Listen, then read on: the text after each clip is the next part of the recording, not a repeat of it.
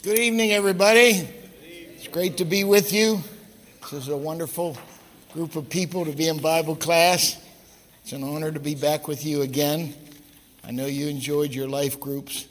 We had wonderful uh, attendance and interaction in this in this past season of life groups, and so we're grateful for all of them. We welcome all of you new people to. Uh, to Bible class, and um, I'm going to do something for the next six weeks that I've been wanting to do for a long, long time. And um, I'm going to teach you a series of lessons that are going to be called the Gospel according to Moses. The Gospel according to Moses. And um, so, very, very grateful somewhere in this room to have my baby doll. Where's she at? She here? She stepped out. Well, I was going to say something. Ah, there she is. I was going to say something really nice about you. The rabbis, the rabbis taught that the diamond was the last and greatest uh, creation of God in the mineral kingdom, just as woman was the last and the greatest creation of God in the animal kingdom. So, uh, I am very grateful to have one of the last and greatest creations of God. And uh, all of you men that are married, Bible said if you find a wife, you find something really, really, really good. So uh, I did, and I trust you did as well. It goes without saying that the New Testament church, I, you know, I don't know, years and years ago, I read it where someone said, I'm going to, I'm just going to use the King James Bible because that's the one that Jesus used. And uh, it goes without saying that uh, the New Testament church and its writers were totally dependent upon the Old Testament law and uh, to prove their position. Or I shouldn't say law, just Old Testament. And uh, years ago, um, my, my, best recollection, I was 17, and I stumbled on uh, uh, a little pamphlet that my dad called, had called The Victim of the Flaming Sword, which was written by um, a man named G.T. Haywood. Uh, Haywood, as far as I'm concerned, if not the most influential, one of the top three most influential um, men in the 20th century. He pastored in uh, Indianapolis, Indiana at that time. Indianapolis, it appears, was the headquarters of the Ku Klux Klan. And even though uh, it was the headquarters of the Ku Klux Klan, um, Haywood's church, which uh, probably uh, numbered somewhere around 14 to 1,500 people, uh, was 40% white. And uh, my wife's grandfather went to that church. A lot of amazing people came out of that. Um, Haywood was the guy that I guess set my sail in the right direction because he kept constantly referring to Isaiah 46, 9 and 10. I am God and there is none else. I am God there's none like me, declaring the end from the beginning and from ancient times the things that are not yet done. And so Haywood's concept uh, appealed to me. If you want to understand the end, you have to be a student of the beginning. And uh, there is a discipline in Bible study known as uh, hermeneutics. Um, I, I don't want to get into all the Roman mythology and Hermes, Arme, whatever you want to call them, but uh, um, hermeneutics is basically interpreting Scripture. And uh, so the writers of the New Testament were constantly in uh, practicing hermeneutics as they interpreted the Old Testament. And uh, if I if I could if there was one place in the Bible, and there are many, but if there, to me, if there is, if I could have a recording of one conversation in the Bible, It would be Jesus talking to the two men who were on their way back to a place known as Emmaus after his resurrection. They were a duet, they became a trio. They had no idea who he was. And it says in Luke 24 and verse 27 and beginning at Moses and all the prophets, he expounded unto them in all the scriptures the things concerning himself.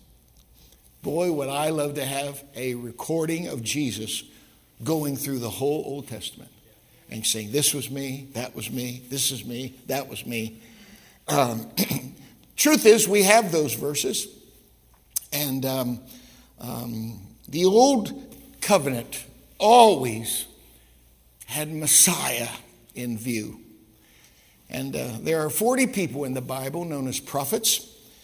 And um, I will side with Peter when uh, he was speaking to Cornelius and his household in Acts 10:43 it says to him give all the prophets witness that through his name whosoever believeth in him should receive remission of sins all the prophets I've been wanting to do this for a long time. I, I don't have enough time, of course, to exhaust it.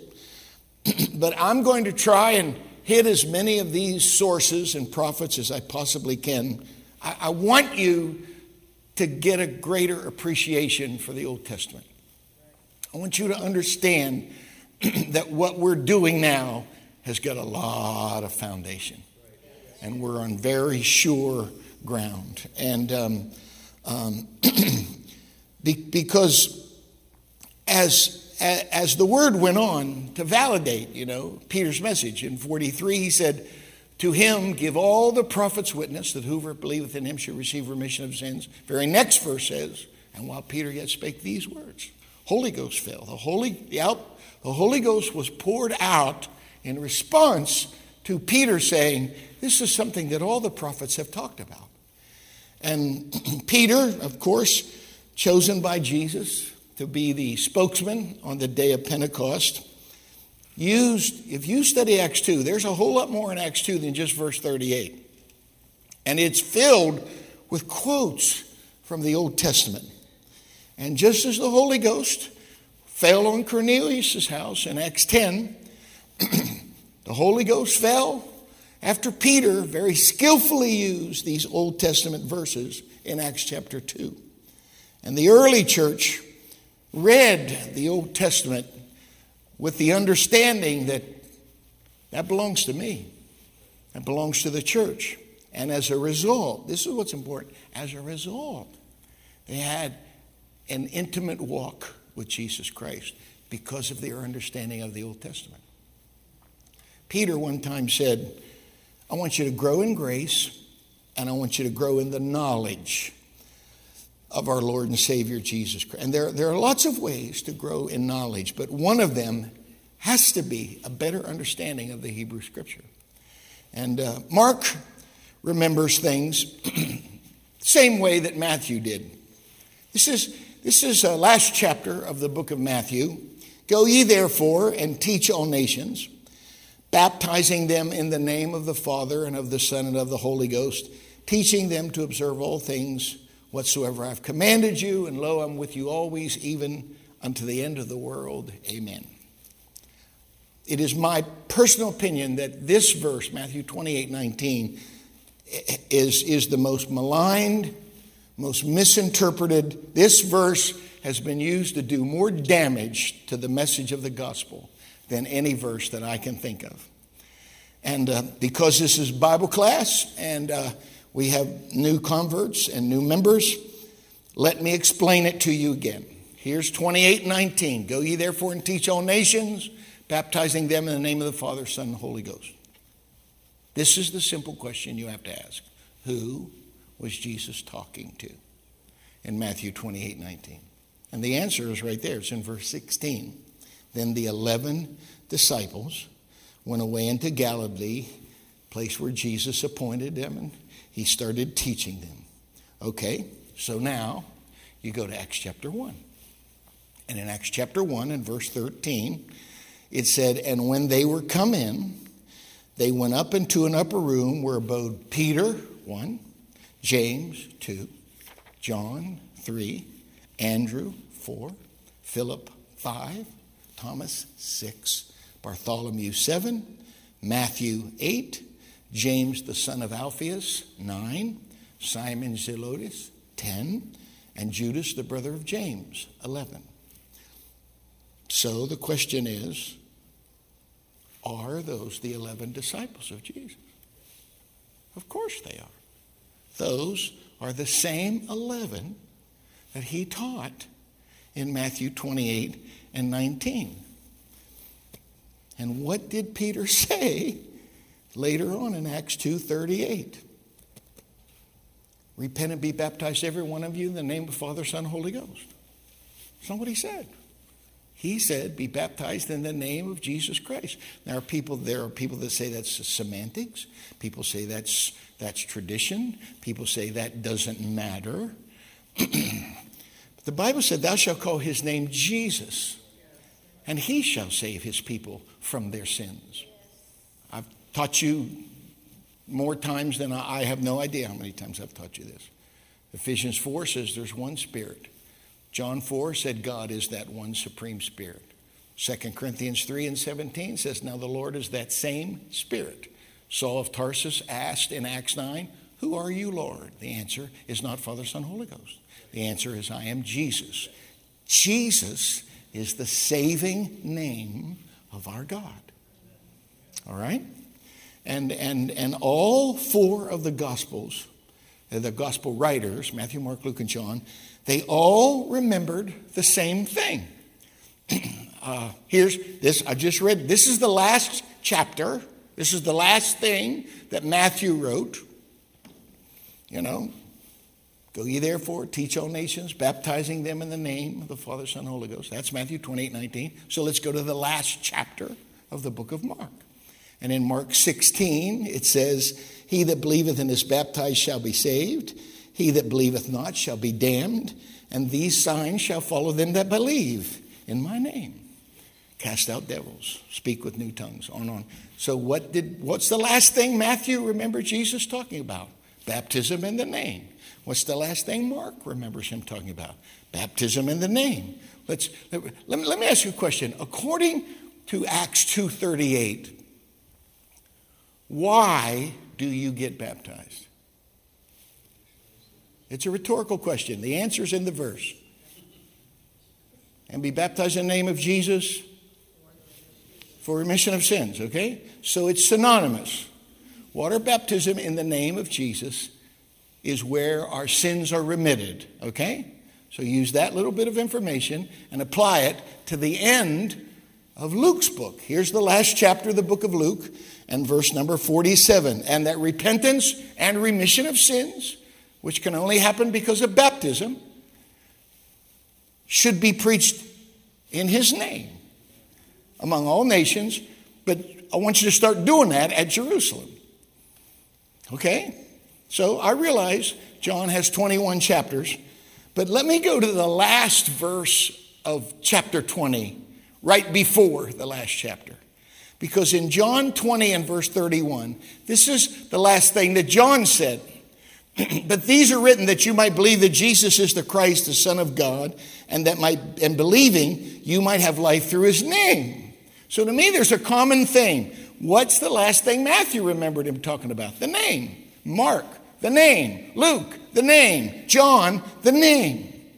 So let me go back to Mark chapter 16 and, and read. Here's 16 and 14. This is Jesus resurrected joining up with these two depressed guys that are going, it said it's about seven or eight miles. They're going back home.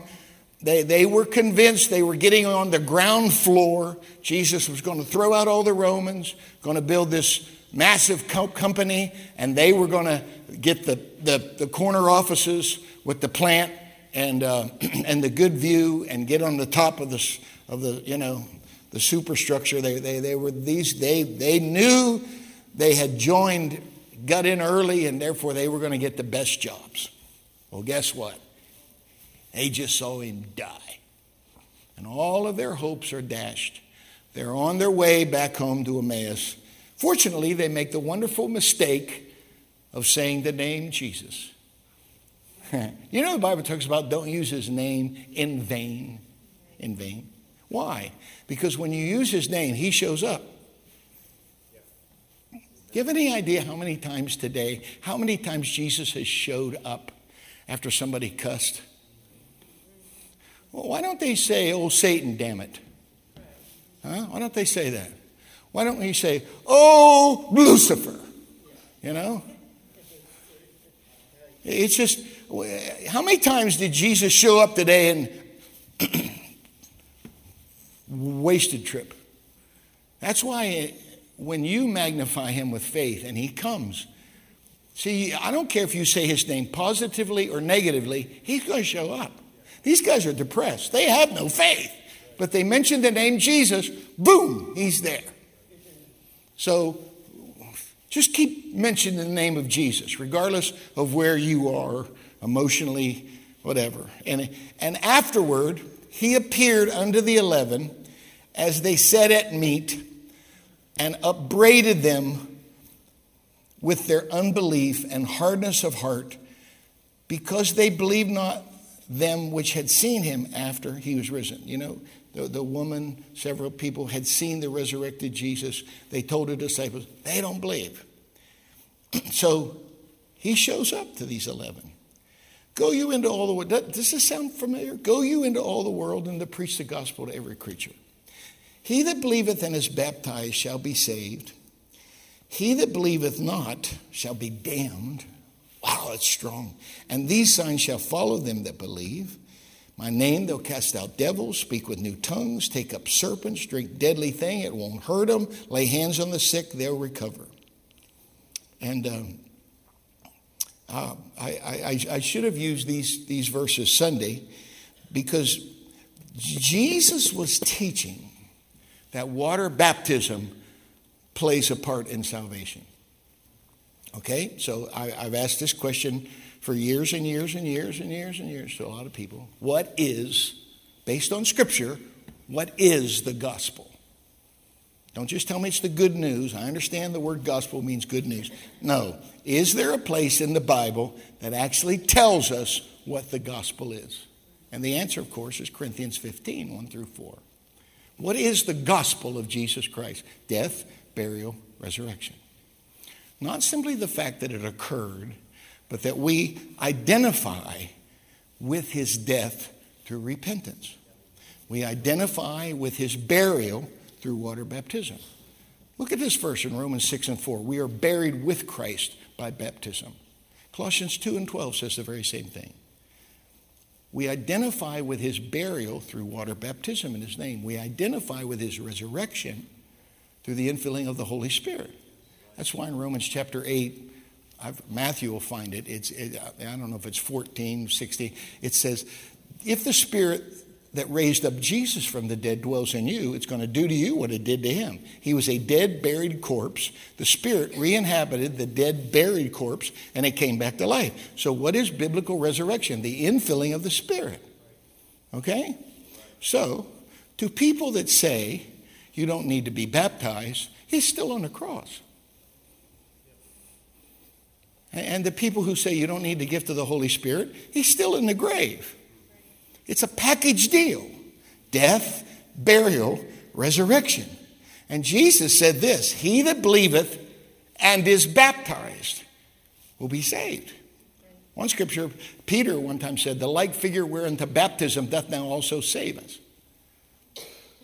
I mean, when you go back, when you go back to the book of Genesis, all the way to the beginning, there are three things there that weren't created. What were they? What was there before it, at, at the beginning of all of it? His spirit, okay, water, and underneath the water, dirt. spirit, water, dirt. Jesus told Nicodemus, Don't be amazed at what I'm telling you. You have to be born again of water and spirit. There's nowhere where it says, and God said, let there be water. Nowhere says, and let there be me. You know, it's just, we're the dirt. and we need water and spirit to move on us. All right? It's just something powerful from the very beginning. And, and it's just, Jesus said, if you believe, you'll be baptized. And if you don't believe, because baptism follows believing faith, I mean, these are stout words. Without baptism, you're damned.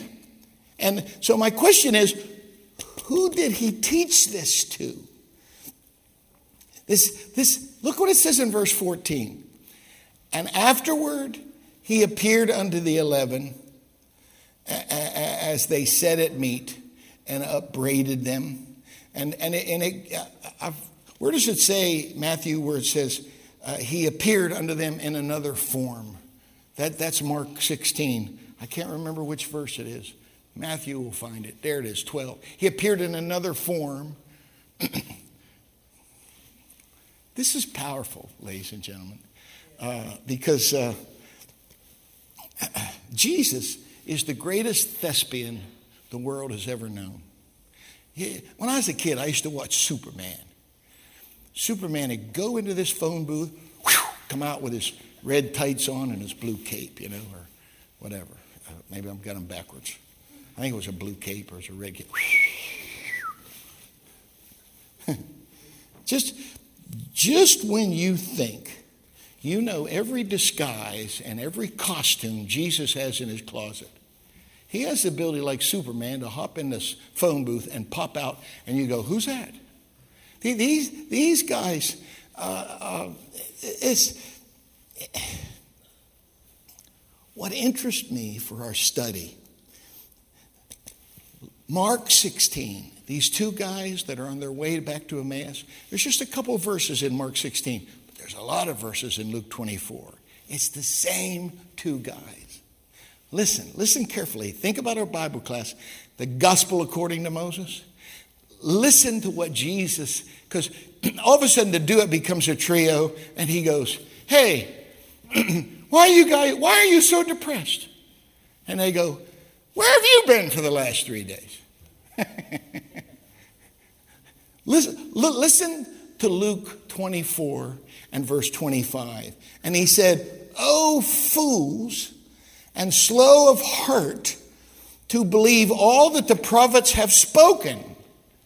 Ought not Christ to have suffered these things and to enter into his glory?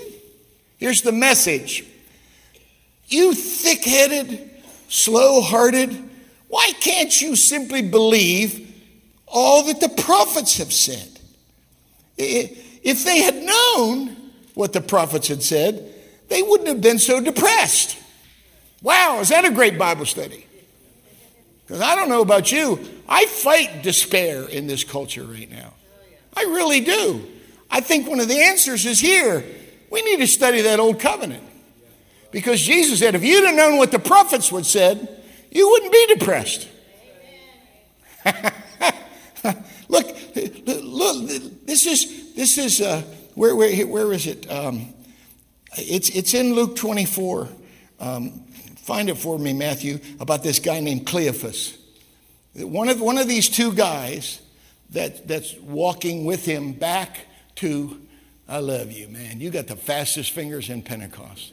And one of them, whose name was Cleophas, said, Art thou only a stranger? It's just, well, where have you been for the last three days? Look at this guy Cleophas.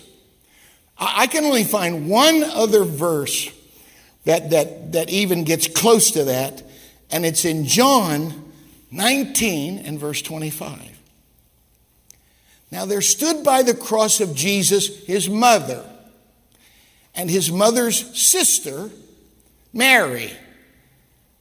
So they got two Marys in this family. You don't believe that? Go into a, a real traditional Italian home. Hello, this is my daughter Maria.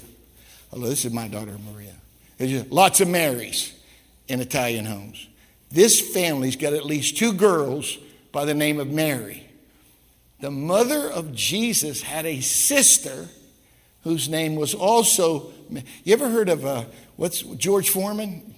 George Foreman's got, I think it's five boys. Huh? Is it five? Every one of them he called George.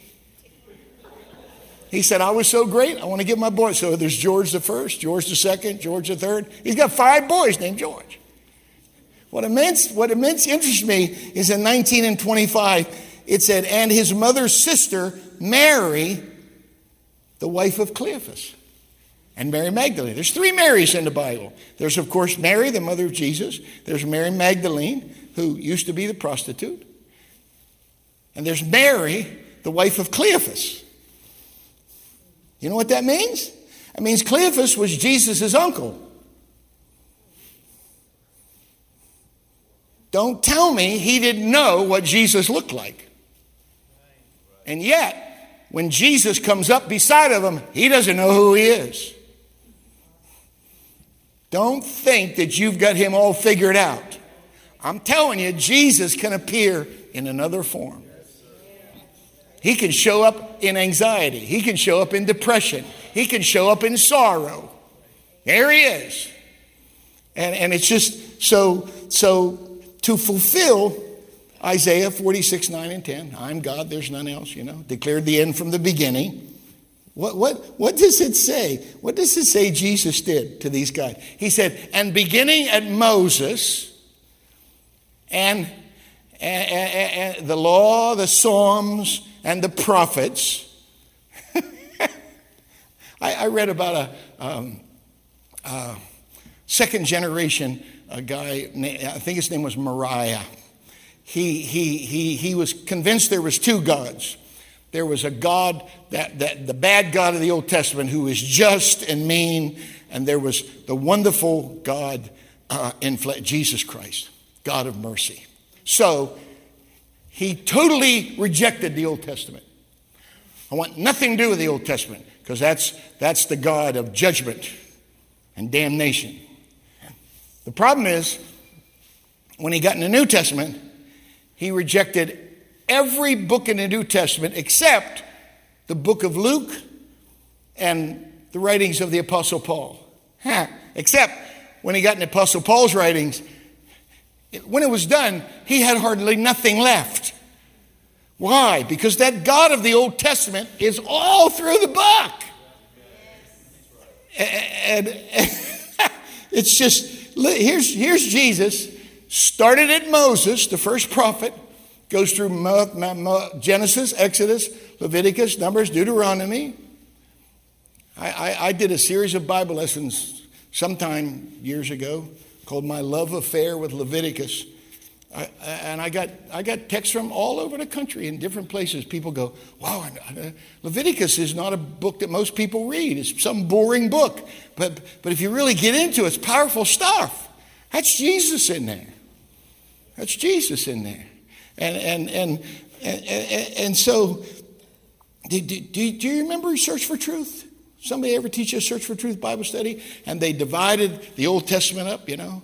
Old, three, Testament, nine, 39 books in the Old Testament. New, three letters. Testament, nine, three times nine, 27. 39 books in the Old, 27 new, 66 books. And they said, first you have the law, and then what do you have? The prophets. So, what comes after Deuteronomy? Joshua. And, and, and, and here's Jesus systematically going through the Old Testament. When he's done, this is my hope when we're done.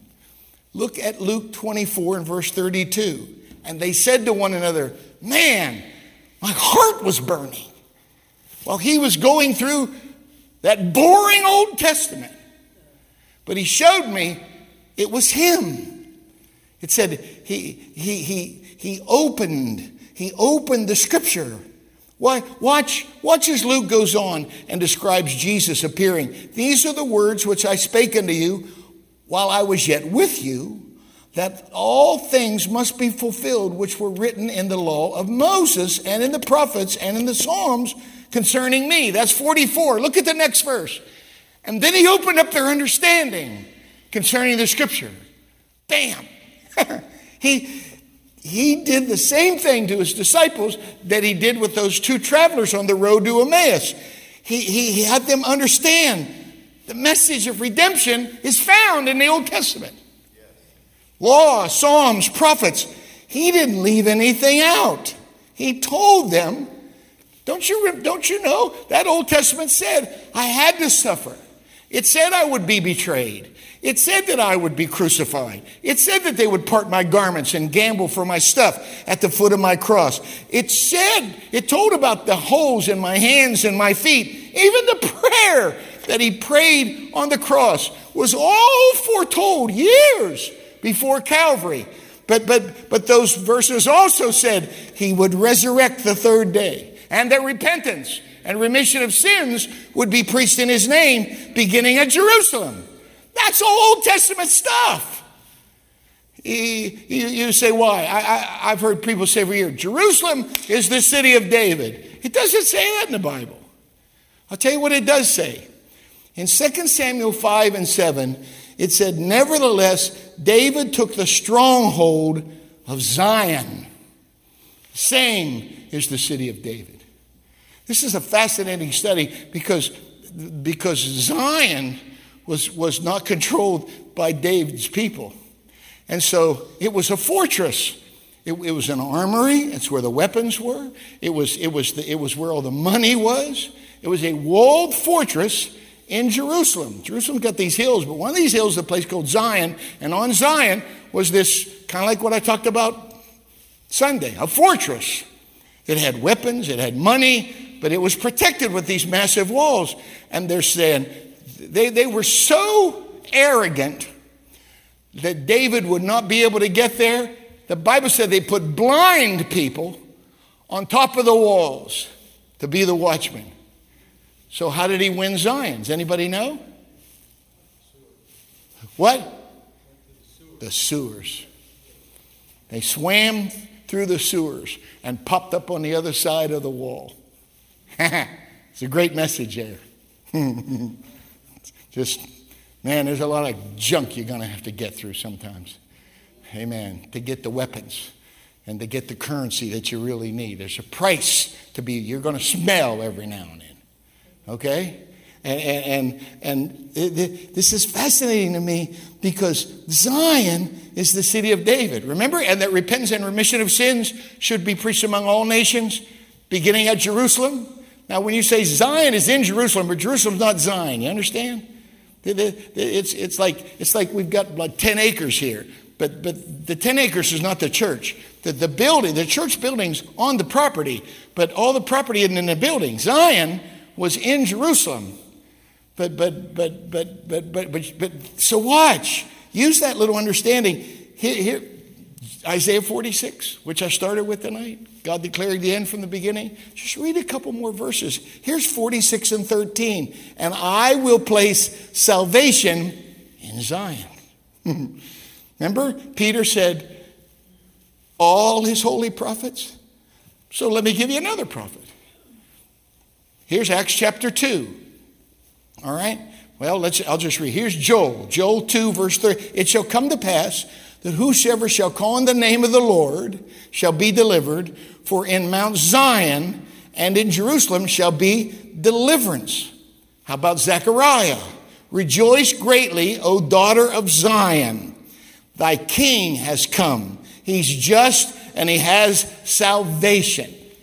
What is that saying? It's saying salvation is going to happen in Jerusalem.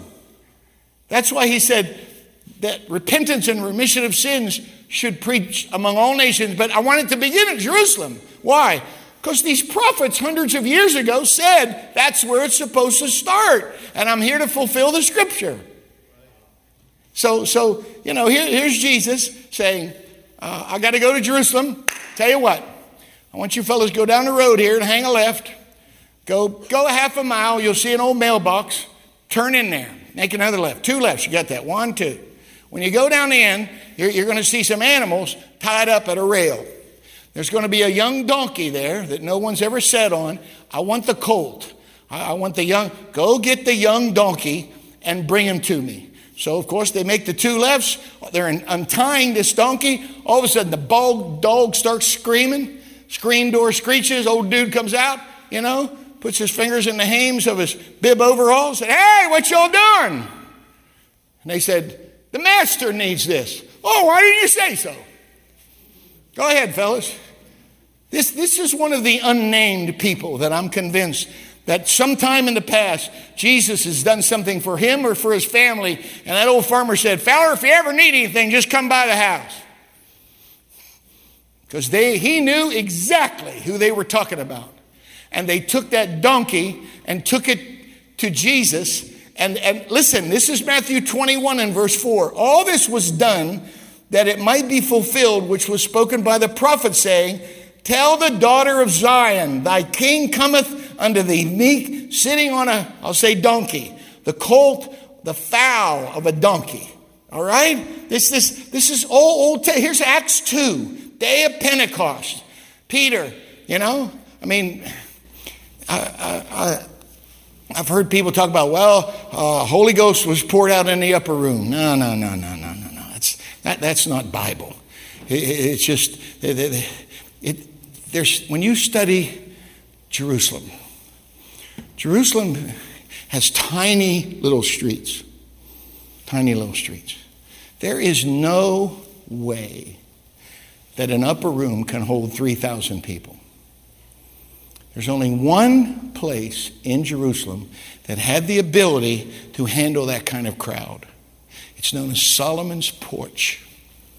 It's a big veranda on the outside of Herod's temple. When they excavated that area, it has, I believe there are seven of them around the perimeter. There's, um, there's, there's, this, is, this is the temple proper, but there, it, it's much bigger than this. And it takes, it's like if you've ever heard of the Wailing Wall, well, this is the temple. No, that's not the temple. The Wailing Wall was a retaining wall that Herod put up and filled it with rubble. And he built, you, if you look in your Bible, there's something called the court of the Gentiles, the court of the women, Solomon's porch.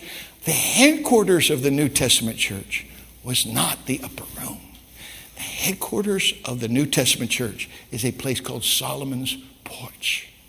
Peter and John, and obviously Luke, going up to the temple to pray where the guy was healed. There's so many examples. I can't afford to get sidetracked with all this. But but but but but but, but what's so powerful, so powerful, that when they excavate this, they're, they're called mikvahs.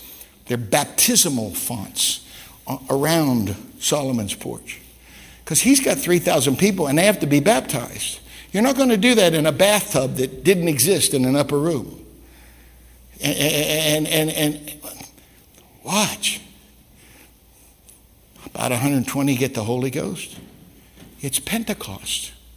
Just like we got Thanksgiving and Fourth of July, the Jews had seven feast days Passover, unleavened bread, first fruits, Pentecost, trumpets, atonement, tabernacles.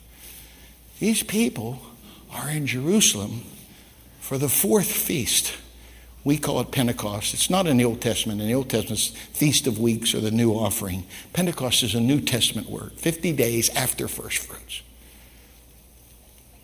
It, it's all of a sudden, these people, you ever heard that phrase, all roads lead to Rome? That's not entirely true. See, the Romans built roads all over their kingdom. They built roads so that people could come to Jerusalem for Pentecost. Didn't even know they were doing it. My, I, I, I, think, I don't know if it's in my office or out there in the hall. For, for years, we supported a meeting in um, Ethiopia. And we have a picture uh, there. There, was, uh, there were over 600,000 people there that day. And uh, had 100, 150,000 of them filled with the Holy Ghost. People said, oh, that's a myth. You just made that up. But I, have I've seen these books. They're known as the books of life in Ethiopia. When you get the Holy Ghost in the Ethiopian church, they want to know what's your name, what's your mom's name, what's your mom's family's name, what's your dad's name, what's your dad. They write that all in that book. This isn't just conjecture. There's 150,000 people got the Holy Ghost. That's greater than anything in the Bible. How did they hear? See, a couple years before that meeting, the Pope went to Denver, Colorado, and addressed a massive gathering of Catholic young men and women. They had this massive crowd of young people, and they designed a sound system that was over $600,000. But they only used it once. and so one of our guys got a hold of the diocese and said, What are you going to do with that sound system? He said, I don't know. We're never going to use it again. Tell you what, we'll give you 10,000 bucks for it. And they said, Fine, sold. The Catholic diocese thought they were building a sound system for the Pope. They ended up giving us a sound system that enabled, with delay, for 600,000 people in Ethiopia to hear the gospel message.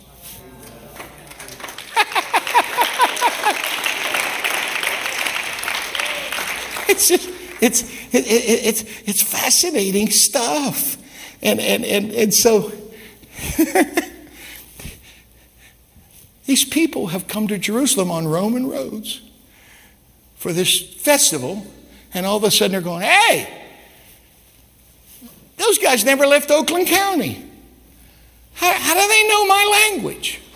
Parthians, Medes, Elamites, dwellers of Mesopotamia, Cappadocia, Pontus, Phrygia, Pamphylia, regions round about Sibia, Cyrene, Libya, on 16 different nations are mentioned there. There's all, these are all Jews and proselytes that have come to Jerusalem for the festival. Peter stood up and he said, Listen to me. Because some smart aleck, and there's always going to be one, they're drunk. And Peter stood up and said, You're right, they are. But they're not drunk like you think. It's just nine o'clock in the morning. Nobody gets loaded at nine o'clock in the morning. Maybe 11 o'clock at night, but not nine o'clock in the morning.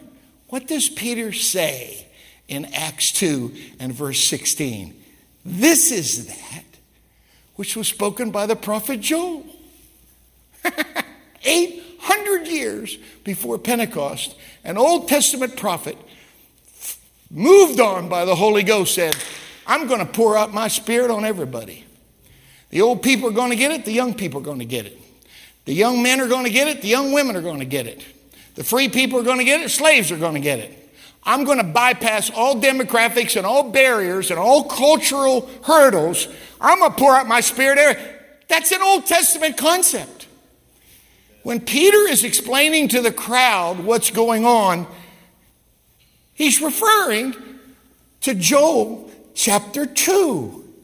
He, he is, he is listen, he is fulfilling the teaching of Jesus and connecting these current events with Old Testament prophets, showing that remission of sins or baptism was going to be done in the name of Jesus, just as Matthew, Mark, Luke, and John remembered him telling them.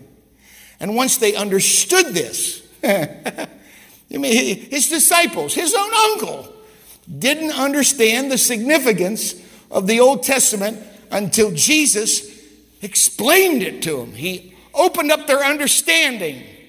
So look what happens as a result of that in Mark 16 and 20. I love this. They went everywhere. and they're telling Jews, you know them dusty old scriptures you people have been reading for years? It's talking about my Jesus. That, that's what, what? Yeah, that's what's it's going on. That explains Acts 17. And Paul, as his manner was, went into them and three days, three Sabbath days, reasoned with them out of the scriptures, opening and alleging that Christ must needs have suffered, risen from the dead, and that this Jesus, whom I preach unto you, that's Christ. You get, Paul, Saul of Tarsus, Paul, you know, same guy, schooled, the Bible says in Acts 22 and verse 3, schooled at the feet of the greatest Bible teacher alive at that time, a guy named Gamaliel. But, but when Saul was converted, the Bible says in Galatians chapter 1, 17 and 18, he went away for three years in the wilderness. Just him and that old covenant, studying that. And it says after three years, he came back to Jerusalem and spent two weeks with Peter, submitting himself to that elder and saying, This is what I was shown while I was studying and praying and fasting. Am, am, am I right here? Is this kosher? And, when, and, and, and, you know, there's four Herods in the Bible. Four, okay? You, you have Herod Antipas, you have Herod the Great, you had Herod Agrippa the first, Herod Agrippa the second. Herod Antipas is the guy that cut off John the Baptist's head. Herod the Great is the guy who presided over the trial of Jesus. Herod Agrippa the first is the guy that killed James or John's brother James.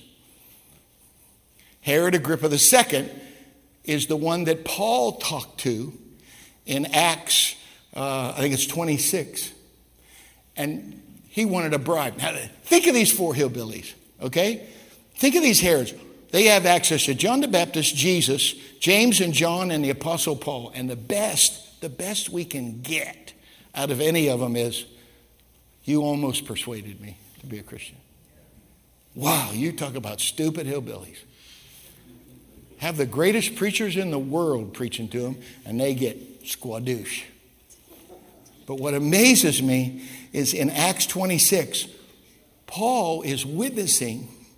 Now, this is amazing because he, he's, he's, he's, I've always used the example of Acts 17. In Acts 17, he comes to this place called Mars Hill, Areopagus, this place in, in Athens where it was in the center of town apparently, and anybody that anybody that wanted to could stand and wait their turn in line and speak in front of these elders and these wise guys. To me, I, I, I may have it wrong, but it's like I, I see Paul saying, "Hot dog! All of my education's finally going to pay off." I remember doing all this science and all this math in school. And, and, and it's years ago, of course, we don't, but I was balancing my checkbook. And it came to me I'm never going to need calculus to ba- balance my checkbook. And it was like all of that time that I spent was wasted. And then I realized, no, it wasn't. Because the disciplines that I established in study with that type of math and science paid great dividends when I started using that same discipline to study the Bible. And um, I see Paul going, hey, you guys stay back here. Just don't let them see you, okay? These are my kind of people. They're educated. You know, I got a THB, I got a, I got a BA in this, I got a, you know, smart. And he gets in there and he says, Let me talk to you about the unknown God. And the Bible said he talked about Stoics and Epicureans, and, he, and, he, and he's quoting philosophy and, and all this stuff. And he gets done, totally convinced he's going to have an altar service. They're all going to get the Holy Ghost. And they go, Hey, that was really nice. Next. Hey, preacher, if you ever come back in town, come back. Man, that was pretty nice. Bye. Next. That's Acts 17. Go to the very next verse, which is Acts 18 and verse 1. And then Paul came to Corinth. And when you read the Corinthian letter, Corinthian letter, this is what he said I determined when I got to Corinth that my speech and my preaching would not be with enticing words of man's wisdom. Why? I just tried that in the last place, it didn't work. My preaching this time is going to be in the demonstration and the power and the Spirit. I'm going to preach Jesus Christ and Him crucified. It, it, he, he is in, what I'm trying to show you is he's in front of a king, but he's not going to show off. He already tried that. You know what he does? He reaches into his quiver and he pulls out the most powerful weapon he possesses his personal testimony. Let me tell you what happened to me. And he gives his testimony to this king. And he said, Watch, this is Acts 26 in verse number 6. And now I stand and am judged for the hope of the promise made of God unto our fathers. In other words, he's saying, I'm not telling you anything that Moses hasn't already said. He said he was going to come and suffer and rise the third day. Look, here's, Here's 26 and 22. Having therefore obtained help of God, I continue unto this day, witnessing both to small and great, saying none other things than those which the prophets and Moses did say should come that Christ would suffer, that he would be the first, that would rise from the dead, and he would show light unto the people and to the Gentiles. In other words, he's saying, I'm not preaching anything new. I'm just repeating what those Old Testament prophets have been saying for a long time. Here's 28. This is the last chapter of Acts. I'm almost done. It came to pass after three days, Paul called the chief, of, he's, he's leaving, he's on his way to Rome. And he said, and, and when they were come together, men and brethren, though I have committed nothing against the people or customs of our fathers, yet was I delivered prisoner from Jerusalem into the hands of the Romans.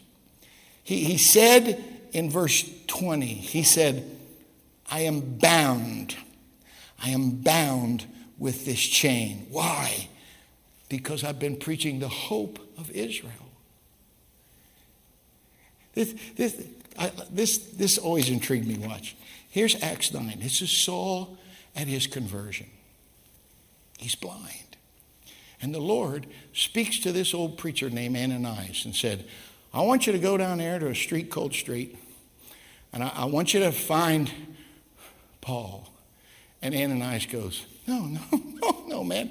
That's the guy that's been wreaking havoc in the church. And I like this, said, He's praying now. He's praying now. Watch Acts 9 and 15. Go thy way, for he is a chosen just vessel unto me to bear my name before the Gentiles and kings and the children. For watch, I will show him how great things he must suffer for my namesake. In other words, going into it, he knew this is going to be a bumpy ride. You can leave now, boy, if you want to, but if you're going to stay, let me show you what the Lord told me you're going to have to put up with. So now, he's telling these people, last chapter book of Acts, you know why I'm bound? Because I've been preaching the hope of I'm going to Rome. I'm going to Rome. And and and look, here's the next next book, Romans chapter 1. Paul, a servant of Jesus Christ, called to be an apostle, separated unto the gospel of God, which he had promised afore by his prophets in the Holy Scriptures. so here's Romans 3. I, have always been fascinated with Romans. I, I, tried several years ago to go through it verse by verse by verse, but I, I, I, still don't have complete mastery of the book of Romans. But, but in chapter 3, it says, But now the righteousness of God without the law is manifested, being witnessed by the law and the prophets, even the righteousness of God, which is by the faith of Jesus Christ unto all and all them that believe. There is no difference. Ah, it's just, watch how the book ends. Here's Romans 16. Now to him that is of power to establish you according to my gospel and the preaching of Jesus Christ, according to the revelation of the mystery, which was kept secret since the world began, but now is made manifest by the scriptures of the prophets it's, it's just, it goes on and on. Here's, here's Corinthians, this is the next book, Corinthians 2. He talks about we speak the wisdom of God in a mystery, even the hidden, the hidden wisdom of God, which none of the princes of this world knew. Satan is known as the prince of the power of the air. What does it say? This is not talking about Herod and, and, and, and no, no, no, no. This is not talking about Pilate. This, I, I've told you for years, Satan can't read your mind. He can hear what you say, he can watch what you do, but he can't read your mind. Why? If he would have known who Jesus was, he'd have never crucified the Lord of glory. It's like, at the very least, let him lay on the ground. But whatever you do, man, don't you lift him up. Because if you lift him up, go, go ahead, go ahead and Go ahead and put them nails in him. Go ahead, stick that spear. I'm telling you, when that happens and he said it's finished, he's, he's Alpha and Omega. Yes, one thing's done, but something new just started. The clock started ticking. You got three days, Flash. I'm coming out of here. It's, it's, it's, it's, it's, it's a powerful, powerful concept Be, be, be, because what he's saying, here's Romans 16. He talks about this, this, this hidden, this hidden mystery, which it's been there from the beginning, but nobody could see it. And then you get into Corinthians first chapter 2 and verse 7 we speak the wisdom of god in a mystery even the hidden wisdom which none of the princes of this world knew. For had they known it they would have never crucified the lord of glory. Watch the next verse. You ever heard this? Eye hath not seen nor ear heard neither has it entered the heart of man the things which god hath prepared for them that love him. But god has revealed them unto us by his spirit people say oh you can't see that you'll never understand that no no no you can because it said it searches the deep things of God. What was the deep thing? What is it talking about? That the Gentiles are going to be welcomed into the same church as the Jews. That's been the mystery since the beginning. But Paul understood it and started preaching it. Maybe next week we'll do it. But the Bible said that Paul withstood Peter to the face. He came out of the wilderness after three years of fasting and praying and study bounced his concepts off of Peter, and Peter said, Yeah, that'd be great. But it wasn't great. See, don't you get it? When Peter said, For the promises unto you and unto your children and all that are far off, his mental model and concept of everybody was Jews. Because everybody else was a dog. But in, in Acts 10, he took six guys with him as a posse into Cornelius' house. Why? He knew. You get into chapter 11, he's in trouble, man. Those guys are say, What are you doing in a dog's house? He said, Hey, don't you remember? We believed on the Lord Jesus Christ and He filled us with His Spirit. They believed on Him. They purified their heart by faith. No, they, they, they, they weren't baptized yet, but they did purify their heart, but they repented. He filled them with His Spirit, took away any, any possible argument that I could say, I had to baptize. He gave them the like same precious gift as we who believed on the Lord Jesus Christ. You, what's, what's the first fight in the New Testament church? It's Acts 19. Church is growing and growing and growing, and all of a sudden there's all these Gentiles in Jewish parking spaces. Gentiles sitting in Jewish pews with a little plaque. My family bought this. All right? And that's what happens. And all of a sudden they go, hey, okay, we'll let you in church, but you got to get circumcised. I'm 65 years old. That's a deal breaker for me. I'm not joining your church if I got to do that. What, what is, they're adding all this stuff. And, and, and James, the half brother of Jesus, said, Simon had declared how God had diverse. Simon was the guy that went to, to, to, to Cornelius' house, and Simon was taken. He said, I guess I'm the culprit. I'm the guy that did all this. And James said, No, read Acts 19. All the prophets said that he was going to pour out his spirit and upon the Gentiles, upon whom my name is called. F.F. F. Bruce, who's considered the most the, the greatest Bible scholar alive today, says, upon whose name is called over in baptism. It, it's, this is, this is, this, here's, these are some of my favorite scriptures. Moreover, brethren, I declare unto you the gospel which I preached unto you, which also you received, wherein you stand by which you're saved, if you keep in memory what I preached unto you, unless you believed in vain.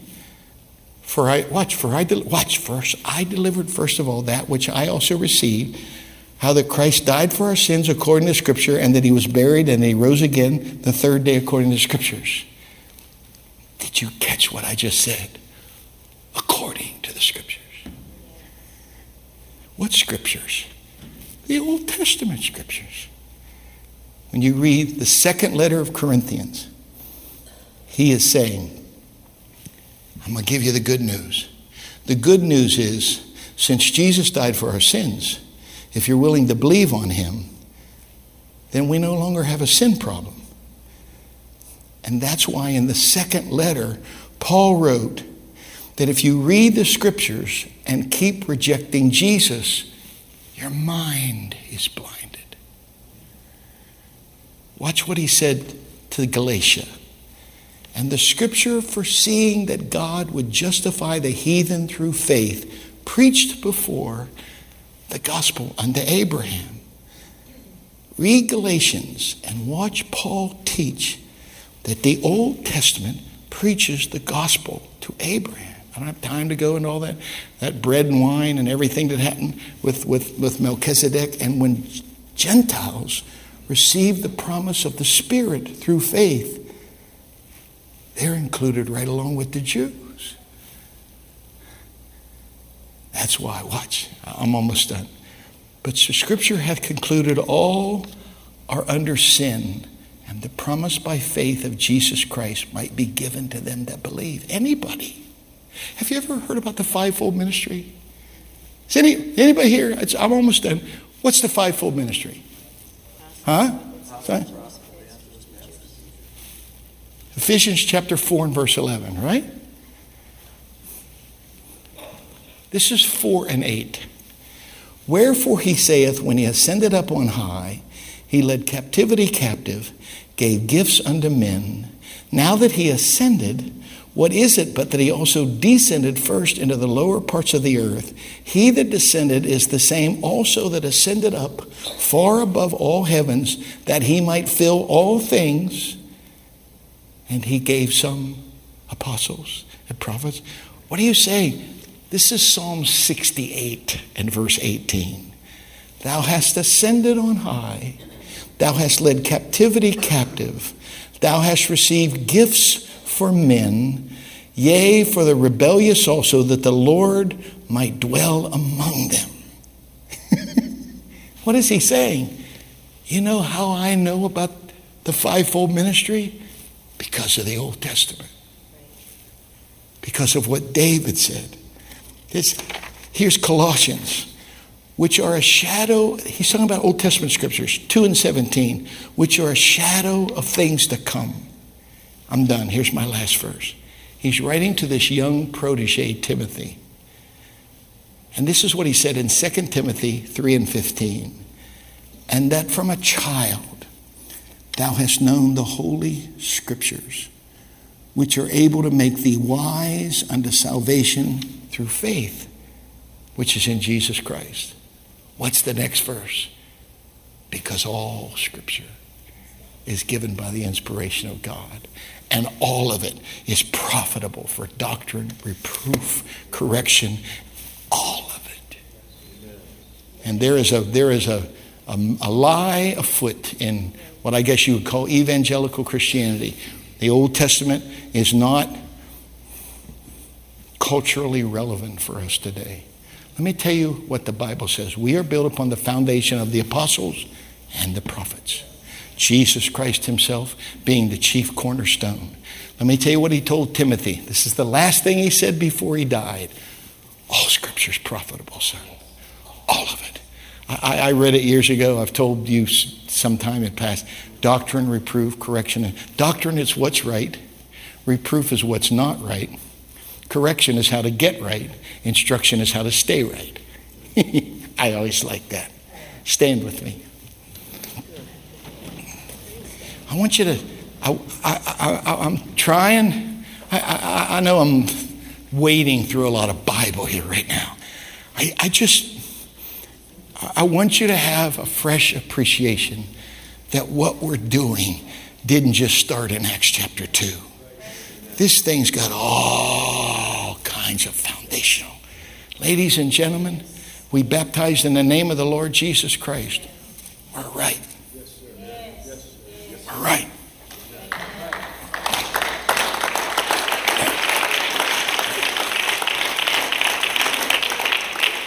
I remember the first time I ever saw a deaf man filled with the Holy Ghost and began to speak with tongues. I'll never forget it. Just as clear as could be. That and I went, oh, we're right. I've been preaching it by faith for years, but when I saw a deaf man receive the Holy Ghost and speak with tongues, just my father in law had a friend named Hudson.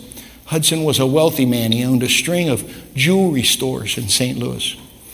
And my father in law at that time was all, all over Asia, spent a lot of time in India. He was in, in, in, the Northeast Hills. You can't even get into the Northeast Hills now of, of India because of all the, you know, radical Islam and all that kind of stuff. But, but Hudson took 12, had Seiko, gold Seiko watches and he had 12 of them, and he took them with my father in law and gave one of those expensive watches to the 12 elders of the church in India. Well, they were in this tent, my father in law. You gotta understand, my father in law was, didn't like foolishness. And, and, and, and he, he wanted things done decent and in order. And he, he, he, he was very, very rigid on some things.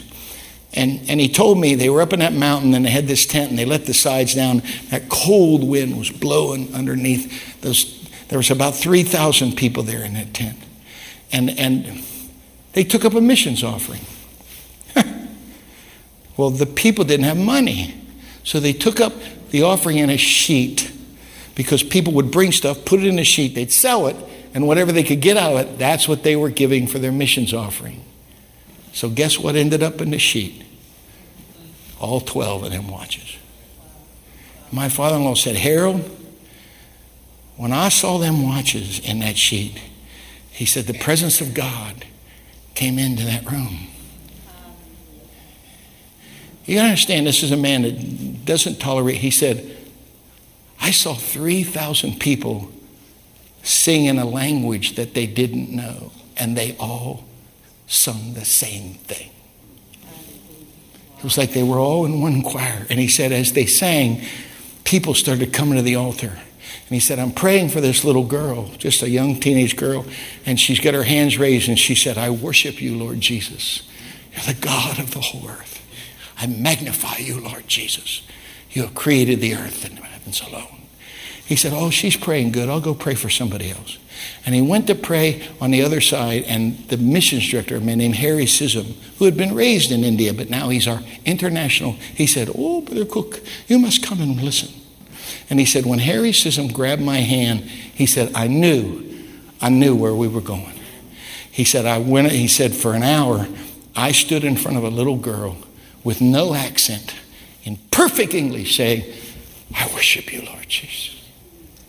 And he said, that was the day, Harold, I knew we're right. We're right. We're right.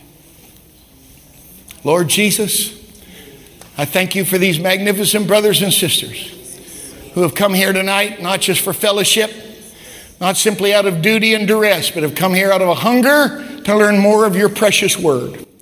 Father, you said, Thy word have I hidden my heart that I might not sin against thee.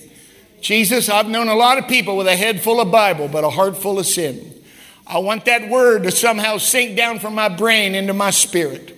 I want this thing, God, to affect our vocabulary, affect our actions, affect our lifestyle.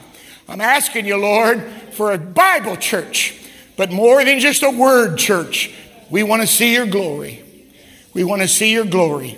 Thank you, Lord, for these precious people who have showed up here tonight. I ask you, God, right now to touch Ann Curtis. I ask you, Lord, to heal her body completely. I ask you, God, to allow Ann and Mark to be back among us because they want so desperately to be with us. I pray for Mindy Adams right now. I'm asking you, God, to totally restore her and bring her back to church where she wants to be. I trust you, God, right now. I pray for Sean Knott's wife, Laren. I'm believing you, God, to touch Laren. I'm believing you, God, to touch my brother, Brother Mitchell, right now. There are so, dear Jesus, I don't want to just be a Bible preacher. I want to see a display and a manifestation of your glory. So guide us and guard us. Go with us. Give these precious people a night of rest because we make a covenant right now for tomorrow. We're going to wake up and we're going to serve you and we're going to please you. In Jesus' name, amen. God bless you. Thank you for being here.